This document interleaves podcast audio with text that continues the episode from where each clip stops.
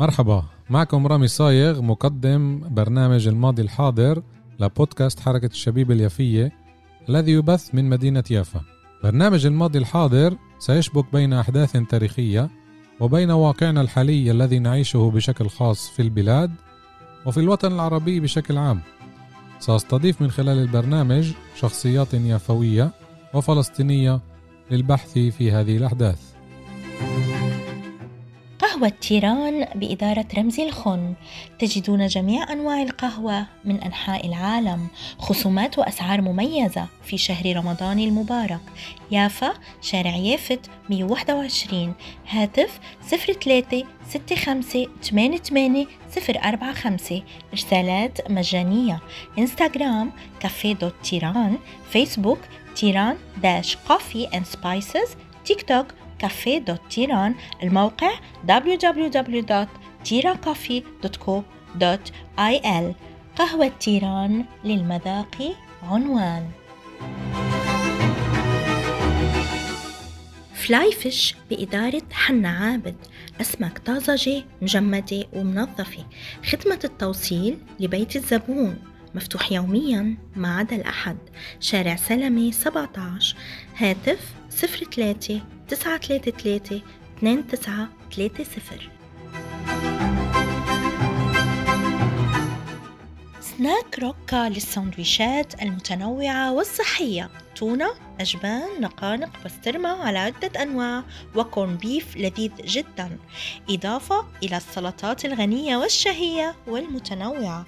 طلبات دليفري تصل على باب بيت الزبون في يافا يفتح كل الأيام ما عدا نهار الأحد من الساعة السابعة صباحا حتى الساعة الثانية بعد منتصف الليل.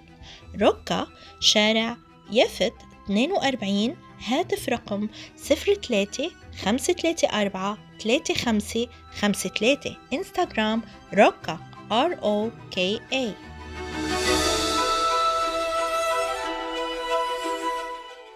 مساء الخير مستمعاتنا ومستمعينا الكرام في أنحاء العالم.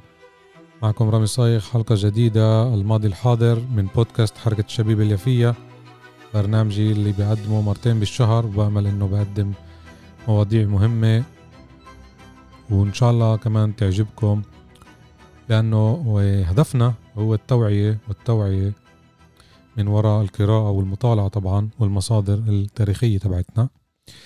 اليوم رح يكون مع قرية رح أذكر طبعا قرية مهمة اللي هي بلدة بنفع نقول يعني أكبر من قرية بقضاء عكا وهي قرية البصة.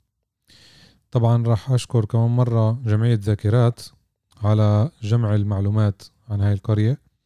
وبآخر الحلقة راح أذكر كمان مقابلة مع واحد من أبنائها اللي مسجل هنا بالكتيب اللي نشرته جمعية ذاكرات قبل بضعة سنوات.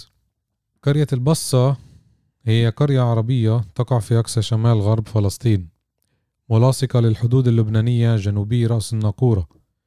كانت تقع على هضبة ترتفع عن البحر 75 مترا فقط إلى الشمال من وادي البصة عند أقدام جبل مشقح الذي يحدها من الشمال ويشكل فاصلا بين فلسطين ولبنان وهي قريبة من البحر الأبيض المتوسط حيث لها سهل منبسط من جهتي الغرب والجنوب يصل البحر. وكانت طريق فرعية تربطها بالطريق العام الساحلي بين عكا وبيروت كانت القرية جزءا من لبنان وتتبع لقرى جبل عامل غير أنها ألحقت بفلسطين بعد الحرب العالمية الأولى عندما رسمت بريطانيا وفرنسا الحدود بين هذين البلدين باتفاقية سايكس بيكو المشؤومة والتي قسمت العالم العربي إلى دويلات. يحدها من الشمال عدا الحدود اللبنانية قرى لبونة وعلمة علم الشعب اللبنانيتين. ومن الجنوب ترشيحة ومعلية والكابري ومن الجنوب الغربي قرية الزيب ومن الشرق كيبوتس حنيطة الذي أسس عام 1938 وقد اشترى اليهود هذه الأراضي من عائلة زعرب اللبنانية. ومن الشرق كيبوتس ميتسوفا الذي تأسس عام 1940 وقد اشترى اليهود الأرض من نيكولا البنا وهو من أهالي صور. ومن الشرق أيضا كان للبصة حدود مع عرب العرامشة وعرب السمنية الذين كانوا مستقرين بتلك المنطقة.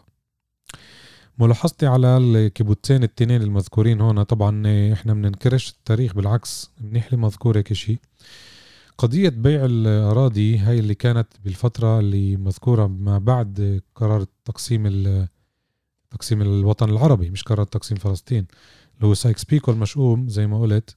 اللي اجى قطع الوطن العربي وكأنه هو مش جزء واحد إنما أجزاء. فصار في واقع آه، أليم لسكان هاي المنطقة إن كان فلسطيني أم لبناني أم سوري. وذكرنا هذا الموضوع لما ناقشت مع يوسف عصفور بكتاب الكاتبة بنت يافا رشا بركات عن كتابها لما تذوق برتقال جدي. لما ذكرت برضه هي هاي القضية على موضوع بيع الأراضي. هناك طبعا مذكور إنه الفلسطيني ما باعش أراضي وهذا أكيد مثبت. وحتى النسبة اللي باعت أراضي مش فلسطينيين هي نسبة طبعا مش كبيرة. بس في بيع أراضي وكان لشي موجود بالفترات اللي بنحكي عنها ما بعد الحرب العالمية الأولى.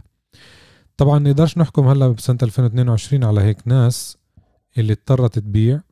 لربما كان في ظروف خاصة مش دفاعا عنهم طبعا ولا تهجم عليهم. إحنا بنحكي من منطلق البحث التاريخي والتحليل التاريخي ما بعد هيك أحداث. ولربما هاي العائلات صار في فصل بينها وبين أراضيها بفلسطين لذلك اضطرت تبيع الأراضي. بس طبعا المشكلة الوحيدة اللي إحنا بنحط إصبعنا عليه إنه ليش باعت الأراضي مش لفلسطينيين؟ هنا اللوم بيجي عليهم. حتى ولو إحنا بنقول إنه إحنا من من لومهمش أو من دينهم بس طبعا في هنا إخفاقات عملوها خاصة بهاي الفترات اللي كانت الحركة الصهيونية عم تشتري أراضي وكان في وعي فلسطيني بعد الحرب العالمية الأولى بعدم بيع الأراضي للصهاينة. فللأسف إخواننا اللبنانيين جزء طبعا لا مش كل كل اللبنانيين وكل السوريين بس إنه هدول العائلات اللي ذكرتهم هلأ وطبعا في عائلات تانية زي قباني زي الصباغ زي طبعا سرسك. كلهم هدول باعوا للأسف مش لفلسطينيين. وهون اللوم هون من لازم نحط آه، النقاط على الحروف. تاريخ القرية. طبعا زي كل قرى فلسطين والوطن العربي وبلاد الشام هي قرية كنعانية. ذكر اسمها إنه آه، كان لها اسم تاني بالفترة الرومانية بيزيث. وأشار إليها عماد الدين الأصفهاني اللي كان بالقرن آه، العاشر.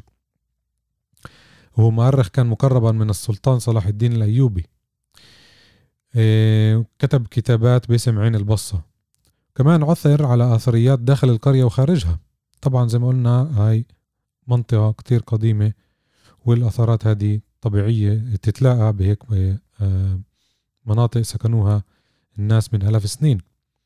كان بداخلها بقايا قرية قديمة وأجزاء أرضيات من الفسيفساء وبعد الأبار والقبور المنحوتة في الصخر كما كشفت دائرة الآثار الفلسطينية. هاي لازم نشدد عليها. مش نفكر إنه ما كانش في دائرة آثار فلسطينية. طبعا كان وكانت سنة 1932 اكتشاف مقبرة مسيحية عثر فيها على نقود وزجاجيات تعود إلى القرن الرابع للميلاد يعني الفترة الحكم البيزنطي لفلسطين وبلاد الشام وطبيعي يبينوا هاي الأثارات ببلادنا الفلسطينية أو بلاد الشام. وعلاوة على ذلك كان لجوار القرية ما يفوق 18 خربة. كمان دا أوقف هنا على نقطة الخربة. خربة إحنا كنا بنفكر بالكلمة العامية إنه إشي خربان. طبعا في لها إيه، معنى أساسي. الخربة اتضح إنه هاي المنطقة اللي كانوا يسكنوا فيها الفلاحين بموسم الحصاد على أساس إنه فيش حاجة يضلهم يروحوا ويرجعوا على القرية. بما إنه الأراضي كانت شوية خارج القرية فصاروا يستقروا بالخربة وبعد ما يخلص الحصاد يرجعوا للقرية الأم. فهاي الخرب اللي كانت بفلسطين وبلاد الشام هاي جزء من الحياة الزراعية اللي كانت ممتدة بكل آه، بلادنا حتى الهلال الخصيب يعني من بلاد الرافدين لحد البحر الأبيض المتوسط لأنها بلاد خصبة وتعيش على الزراعة ومواسم الزراعة. فنستغربش إنه بنلاقي مئات إذا مش أكتر من الخرب في هاي الأوطان. فالبصة كان لها 18 خربة لأنها أراضي زراعية خصبة. دائما بذكروا سنة 1596 لأنه العثماني كان محتل بلادنا ب 1517 هيك شيء بس التوثيق بدأ للأسف عام 1596 ومذكورة البصة أنها كانت قرية تابعة لناحية تبنين في لواء صفد وعدد سكانها 572 نسمة. عدد لا بأس به يعني لهديك السنة. كانت تدفع الضرائب زي كل القرى من الغلال كالقمح والشعير والزيتون والقطن والفاكهة بالإضافة إلى الماعز وخلايا النحل والمراعي. طبعا زراعة و إيه، زي ما ذكرنا كمان إيه، إيه، رعي الماعز. بأواخر القرن ال19 كانت البصة مبنية بالحجارة ويسكنها 1050 نسمة تقريبا. يعني تضاعف عدد سكانها بخلال 300 سنة تقريبا وكانت تقع على طرف سهل وتحيط بها بساتين الزيتون والرمان والتين والتفاح.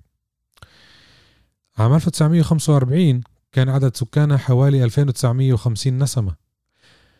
وبحلول سنة 1948 كان عددهم حوالي 4000 نسمة وعدد منازلهم يفوق ال 700 منزل.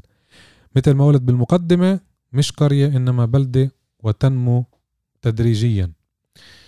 وعند كل منزل تقريبا بئر تجمع مياه الأمطار فيها وكانت تلك المنازل القديمة مبنية بالحجارة ومتقاربة بعضها من بعض ويفصل بعضها عن بعض شوارع وازقة مرصوفة حجارة. أما المنازل الجديدة التي بنيت بعد الحرب العالمية الأولى فغالبا ما كانت متباعدة بعضها عن بعض وكانت مبنية بالإسمنت وكان لبعضها طبقتان. طبعا التطور المعماري كان واضح بهيك بلدة وزي ما قلت كانت تتطور من فترة لفترة.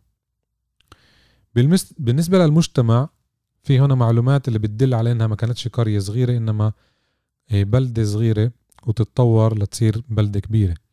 لقد أنشئ مذكور بعام 1922 مجلس محلي وشرع المجلس سنة 1946 بإنشاء شبكة من قنوات المياه التي مدت منازل القرية بمياه الشرب كما ساعد المجلس الكرويين في الشؤون الزراعية كاستئجار النواطير للحقول وكان الفلاحون يدفعون رواتبهم وإرشاد سكان القرية في شؤون الزراعة وتوقعات مواسم الحصاد لشتى المزروعات. نحكي عن سنة 1946 وشوفوا كيف بلدية أو مجلس محلي كيف كانت تساعد أهل البلدة بالعناية الزراعية. فكان في القرية رئيس للمجلس وكان توفيق جبران آخر رئيس للمجلس عام النكبة بالإضافة إلى ثلاثة مخاتير واحد مسلم مذكور هنا آخر واحد خضر أحمد آخر مختار عام النكبة ومختار مسيحي من آه، الروم كاثوليك جبور صباغ ووديع عزام عن الروم أورثودوكس وكان في القرية أربع مدارس واحدة ابتدائية رسمية للبنين شيدتها الدولة العثمانية في سنة 1882 ومدرسة ابتدائية حكومية للبنات مش مذكور إمتى تأسست على الأغلب بالفترة الحكم البريطاني ومدرسة شاملة خاصة وهي مدرسة المطران أو المدرسة الأسقفية الوطنية والتي غير اسمها تغير اسمها مؤخرا إلى كلية الرابطة الوطنية. والمدرسة الرابعة هي ابتدائية برضه تابعة للإرسالية الإنجيلية الألمانية. قرية قبل النكبة فيها أربع مدارس. تشكل بالبصة ناديان للفعاليات الاجتماعية والرياضية. هما نادي اتحاد الشبيبة ونادي الإخاء البصي. وكان لأهل البصة ثلاث كنائس ومسجد وأضرحة ومقامات عدة. بعضها للمسلمين وبعضها للمسيحيين. وكان مقام منها مقدسا لدى الطائفتين معا. كان العمال في البصة أسسوا فرعا محليا لاتحاد العمال الوطني الفلسطيني. وقد أسس هذا الاتحاد متاجر تعاونية في القرية. شوفوا التطور. لوين وصل بالفترة اللي بنحكي عنها بالثلاثينات والأربعينات. يعني كأنها مدينة ولا كأنها قرية. وكان في البصة ما يزيد على عشرين متجرا يلبي حاجات القرى الأخرى أيضا. كما كان فيها حسبة مفتوح إيه، للمنتوجات بالجملة والمفرق قائمة وسط القرية. وكانت الحسبة تقام أيام الأحد. كان سكان القرية يعملون أيضا في مهن أخرى كالحرف وصناعة الصابون. هاي اللي اندثرت للأسف بمناطق كتيرة بالجليل. نأمل إنه ترجع لأنه الأرض بتضلها تعطي ولا مرة ما وقفت فضلا عن العمل كأجراء أو موظفين في القواعد العسكرية البريطانية. بذكروا لنا أنه كان بالبصة فندق ومحطة باصات وسيارات أجرة ومنتزه معروف في منطقة المشيرفة القريبة من البحر. كمان كان فيها مركز للشرطة ومكتب جمارك لوقوعها على الحدود. بس مجرد من المطالعة بهاي المعلومات الواحد بيعرف إنه لولا النكبة كان اليوم صارت البصة مدينة عامرة ومتطورة. بالنسبة للزراعة زي ما ذكرت الزراعة كانت آه، مزدهرة بهاي المنطقة خاصة بالقرية. مياه الأمطار طبعا بكثرة. بيقولوا لنا بأوائل الأربعينات كان في القرية جمعية تعاونية للفلاحين تملك الأدوات الزراعية وشاحنة وآلة للحصاد. مجمل مساحة أراضي البصة هو 25258 دنم مع أنه المزروعات الأساسية كانت القمح وغيره من الحبوب كانت الأرض تزرع أيضا خضروات وفاكهة وحبوب المكسرات. وفي عام 1945 614 دنم من أراضي البصة وخربة معصوب كانت مخصصة للحمضيات والموز. و10437 دنم للحبوب وتقريبا 4700 دنم مروي أو مستخدم للبساتين. خير الله كان موجود بهديك الفترات ما قبل النكبة. بعدين بيجي بقول لك آه، فلسطين كانت فاضية. الصهاينة المحترمين بين هلالين. احتلال القرية في عام 1946 47 تشكلت بالبصة لجنة قومية فرعية عملت على شراء أسلحة من لبنان وسوريا وأنشأت تنظيم النجادة وهو تنظيم شبه عسكري زي ما صار بمدن تانية. وطبعا برضه بيافا لأنها مدينة كبيرة برضه مذكور إنشاء مجموعة النجادة للحماية ولا دفاع عن مدينة هم هم وين ما تواجدوا. فأهل القرية طبعا كانوا عارفين إنه في خطر عليهم لذلك أنشأوا هاي المجموعة الشبه عسكرية. كما قامت الجمعية يعني النجادة بدوريات حراسة حول القرية وشارك عدد من أبنائها في معارك مختلفة في الجليل. وقامت مناوشات بينهم وبين المستوطنات المجاورة وكانت تقيم مهرجانات سياسية بالبلد. يعني كان في وعي طبعا من كل النواحي لأهالي هاي القرية البلدة. وطبعا نشوف المصدر إيش بقولنا وقت احتلال القرية. طبعا في تضارب بين الحقيقة وبين بيني موريس المؤرخ الإسرائيلي اللي بذكرش إنه كان في قتلى بالهجوم على أهل القرية. ويستذكر سكان القرية أن قوات الاحتلال الإسرائيلية أمرت جميع من تبقى ومعظمهم من الشيوخ بالتجمع في كنيسة القرية. هناك أخذوا بعض الشبان ومن جملتهم امرأة واحدة على الأقل وعدموهم رميا بالرصاص خارج الكنيسة وأمروا الباقين بأن يدفنوهم. زي ما عملوا بعدة قرى وهلأ تذكرت خلص من الواحد من ذكرياته بصير يتذكر إيه قرية علبون طبعا أكيد في غيرها بس هيك تذكرت هذا الحدث كيف جمعوا الشباب وطخوهم برضه هيك عملوا بعلبون يعني نفس التخطيط الشيطاني اللي بنحكي عنه. يؤكدون لاجئون من القرية حادثة القتل العمد إلى أنهم لا يتطرقون إلى عدد القتلى ويؤكدون مقتل أخ وأخت في الثانية عشرة والرابع عشرة من العمر بدم بارد أمام والديهما. بيرجع بيقول المصدر إنه مية من أهل القرية معظمهم من الكبار بالعمر نقلوهم لقرية المزرعة مع غيرهم من القرويين المهجرين من الجليل. إيه وفي أهل القرية نفسهم حاولوا يرجعوا كمان للقرية بس إيه جيش الاحتلال وقف قبالهم ومنعهم وكمان قتل جزء منهم. القرية اليوم اللي بيسأل إيش صار بمصيرها؟ تبقى بعد المباني منها الكنيسة الأرثوذكسية اليوم هي مسكرة مع إنه أهل البصة بيحاولوا دايما يرجعوها ويرجعوا الصلوات فيها زي ما بصير ببعض الكنائس المهجرة آه، بكرة فلسطين طبعا. آه، سلطات الاحتلال أكيد تمنع هذا الشيء حتى ولو المهجرين موجودين خارج القرية وداخل فلسطين إحنا بنقول لهم لاجئي الداخل. وبذكر لنا المصدر إنه وكيم وكيم من أهالي القرية عمل طقس عماد لبنته بالكنيسة سنة الألفين. وهذا كان أول عمل جماهيري ديني سياسي اجتماعي توعوي بالكنيسة من من النكبة. كل احترام. الإشي صار أكيد قبل 22 سنة بس برضه لازم نذكره. بالقرية في كمان مقام الخضر وهو مبنى حجري قديم له قبة ويعتبر مقدسا لدى أهل البصة بمسلميها ومسيحييها. بين المبنيين منزل لعائلة الخوري مهدوم جزئيا وما زالت قناطره المميزة في طابقه الثاني سليمة. جنوب الكنيسة الأرثوذكسية مبنى حديث حديث نسبيا من طابقين.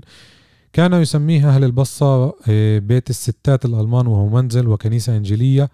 وعيادة ومدرسة ابتدائية كانت تابعة للإرسالية التبشيرية الألمانية. هذه عامرة كان في تقرير قبل كم سنة بالتلفزيون. هاي عامرة لأنها تابعة لإرسالية ألمانية ومش فلسطينية. للأسف هاي السياسة المعروفة للي بيعرفش آه، من قبل الاحتلال. في طبعا كمان مسجد القرية بالمنطقة مبنى من طابق واحد مربع الشكل من حجر يبدو حديث الإنشاء يعني بالفترة يمكن القرن العشرين أو آخر القرن التسعة عشر شوفوا إيش استعملوا المستوطنون بعد الاحتلال ولعدة سنوات كحظيرة أبقار. يعني بيقوموا الدنيا بقوموها لما بصير في تعدي على مقابرهم بأوروبا. أما هم يستعملوا بيوت العبادة إن كان مسيحية أو إسلامية عادي بالنسبة لهم. بعدين بيجي بقول لك ليش في كراهية؟ لأنه هم بزرعوا الكراهية بهيك أحداث. المسجد اليوم محاط بجدار من الصفيح وضعته السلطات الإسرائيلية بعد أعمال ترميم غير مكتملة قامت بها جمعيات أهلية فلسطينية في الداخل. مبنى المسجد سليم بأغلبه, بأغلبه ونظيف نسبيا إلى أن المستوطنين هدموا مأذنته ويمكن دخول قاعدة المأذنة والصعود على درجها الداخلي حتى ارتفاع سقف المسجد حيث تم هدم المأذنة من ذاك الارتفاع. المحراب سليم المبنى فيش فيه أبواب ولا شبابيك وغير مستعمل لأنه طبعا مهجر. في الجزء الشمالي للقرية بين ركوام البيوت المهدمة يمكن رؤية الكنيسة الكاثوليكية بوضع مزر ويصعب الوصول إليها. مقبرتا البصة الإسلامية والمسيحية تقعان غربي القرية وكلاهما منتهكتان ومهملتان. يحيط بهما منطقة صناعية حديثة لمدينة شلومي الإسرائيلية. وفي كلتيهما يقوم العابثون بنبش القبور وهدمها وتدنيسها. وكان في البصة مقبرتان إسلاميتان صغيرتان وقادمتان في مركز البلد كما تبين الخرائط البريطانية إلى أن الاحتلال جرفهما وأقام عليهما كلية تعليمية اسمها كلية إيرز زي ما عملوا بقرية الشيخ مونس. جرفوا قرية بكاملها وبنوا عليها مصف سيارات مبنى للجامعة. بعدين بقولوا إحنا مش احتلال بقولوا عن نفسهم يعني. أنشأ الإسرائيليون مستعمرة بيت ست سنة 1949 قرب موقع القرية ومطار عسكري قربها وشمال البصة كيبوتس الروش هنكرا أي رأس النقورة وعلى أراضي القرية في سنة 1949 أنشئ أيضا مشاف ليمان في البدء. كان قاعدة عسكرية تدعى تساهل ثم دعيت ليمان بعد أن زارها عضو مجلس الشيوخ الأمريكي هربرت ليمان في سنة 1959 أكيد بده يكون صهيوني وناكر الحقيقة اللي بنحكي عنها. أنشئت شلومي البلدة اللي ذكرناها. هي مدن تطوير. سنة 1950 جنوب موقع البصة. إلى أن بناءها اتسع ويقوم قسم من منشآتها على موقع البصة الأصلي خاصة منطقتها الصناعية. أما مستعمرة ميتسوبي التي أسست عام 1940 قرب البصة فقد توسعت هي الأخرى ويقع بعض أبنيتها الآن على أراضي القرية. زي ما قلت أهالي البصة موجودين بفلسطين جزء منهم. والأخ عمر الغباري من جمعية ذاكرات مركز الجولات الميدانية اللي عملنا معه عدة مقابلات. عمل مقابلة مع ابن البصة خليل فهد عاصي من مواليد البصة في 2 كانون الثاني عام 1937 عمل مقابلة قبل عشر سنين تقريبا. بمكتب المحامي وكيم وكيم. برضه من أبناء البصة. طبعا مقابلة كتير طويلة مش رح أسردها عليكم بس طبعا أخذت منها مقتطفات والمقابلة كانت كمان بالعامية طبعا بس ناخد منها الأشياء اللي آه، ما انذكرتش قبل. فعمر بيسأل خليل هيك شو بتتذكر من طفولتك في البصة؟ خليل بيجاوب أنا كنت أنزل على القهوة عند خالي. كان عنده ماكينة مشروب مثل اللي بتشوفها اليوم بالمحلات. بيتنا كان قريب منه حوالي 100 متر. إيه بعد المدرسة وبعد الغداء كنت أنزل عنده كتير وأشرب عصير بارد. وبالصيف بذكر كنا نقضي وقت طويل عند عمي بالمشارفة كان هناك منطقة خمس نجوم نأكل ونشرب وننام عند عمي. مصيف يعني. الطفولة كانت سعيدة بالبصة ما كان ناقص شي بالأعياد كانت تصير بالبلد أفراح دبكة ومشروب وفرح. هاي نقطة بحر من الأحداث اللي كانت قبل النكبة والتطور والحياة الطبيعية اللي كانت قبل النكبة. إيه، بدي أفش طبعا إيه، لسؤال تاني. عمر زي ما حكينا معه إيه، ذكرنا أنا وياه موضوع العودة. إنه إحنا دايما نحكي عودة بس إيش مع التطبيق؟ أكيد القرار مش بإيدنا. إحنا محتلين من من محتل مش بس غاصب إنما شرس. فكيف بدنا نعمل العودة على أرض الواقع؟ طبعا هذا سؤال مفتوح. فهنا عمر بيسأل خليل برضه كيف ممكن تتم العودة؟ اليوم هناك وضع جديد على أرضك. كيف ممكن العودة تصير؟ خليل بيجاوبه أنه مرة سنين أنا ما فكرت بالموضوع. برأيي مستحيل أنه اليهود يوافقوا من خاطرهم للعودة. حق معه لأنه هم سرقوا الإشي مش راح يرجعوه بإرادتهم. مش راح يسمحوا بقول له. ما عندي أمل يوافقوا. أنا بناضل من أجل العودة حتى الرسالة تضل موجودة ولو لبعد ألفين سنة. رسالة قوية وهذا لازم نوصله للجميع. إنه إحنا أربعة وسبعين سنة يا جماعة مش ألفين سنة. يعني في أمل ودايما في أمل. وكيم وكيم المحامي برضه هنا كان له إيه، كلمة. إيه، برضه ذكر إنه العودة إشي أساسي ولازم يكون. رغم الواقع الصعب ورغم إنه مبين لنا الإشي مستحيل بس إحنا شعب بده الحياة وبده يرجع على أراضيه ومش إحنا الإرهابيين ولا رح نطلب بطرد الشعب إذا رجعنا. يعني بعطي إشارة للطرف الثاني إنه إحنا بدنا نرجع بلادنا مش طاردين حدا. يعني إنه بده يكون ياخد حقه ورح يبقى إنساني. خليل بكمل بقول بعد ما سأله عمر إيه قديش بقي من أهل البصة داخل فلسطين؟ بقول له إنه بس سبع تمن عائلات بقيوا بالبلاد من أربعة آلاف. والباقي كلهم نزحوا شمالا إلى لبنان زي ما قلنا كانت جزء من لبنان يعني جغرافيا. من الأربعة آلاف نسمة بقي بقي هون حوالي أربعين شخص يعني واحد بالمية. لو البصة بقيت لليوم لكانت مدينة أكبر من الناصرة. ما في إنسان عاش بالبصة إلا وأحب البصة. آخر سؤال بيسأله عمر كيف توصف يوم التهجير؟ وإيش متذكر؟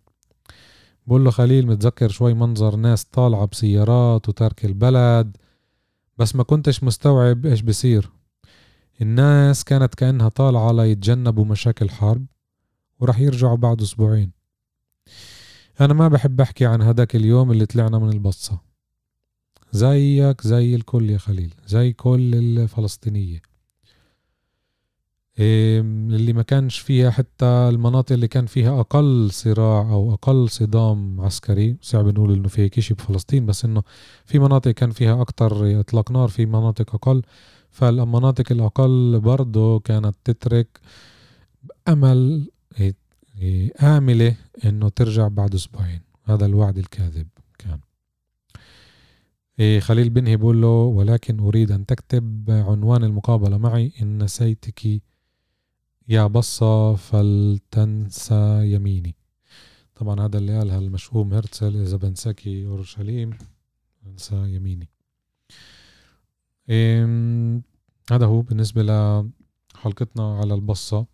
زي ما شفتوا ملان إيه معلومات إيه اللي مرات بنشوفها إنه بعدة قرى موجودة بس كل قرية إلها ملامحها كل قرية إلها حكايتها. إيه كيف بيقولوها؟ نروي الألم لنزرع الأمل. وهذا هي حلقتنا لليوم. بأمل إنه استفدتوا منها. بحب أسمع تعليقاتكم بكل آه، وسائل التواصل تبعتنا. إحنا موجودين بالفيسبوك بصفحة بودكاست حركة الشباب اليافية وصفحة حركة الشباب اليافية وبتقدروا تسمعونا على التطبيقات سبوتيفاي وبودبين وجوجل وطبعا آه، نلتقي كمان أسبوعين على أمل لقاء جديد. الله معكم.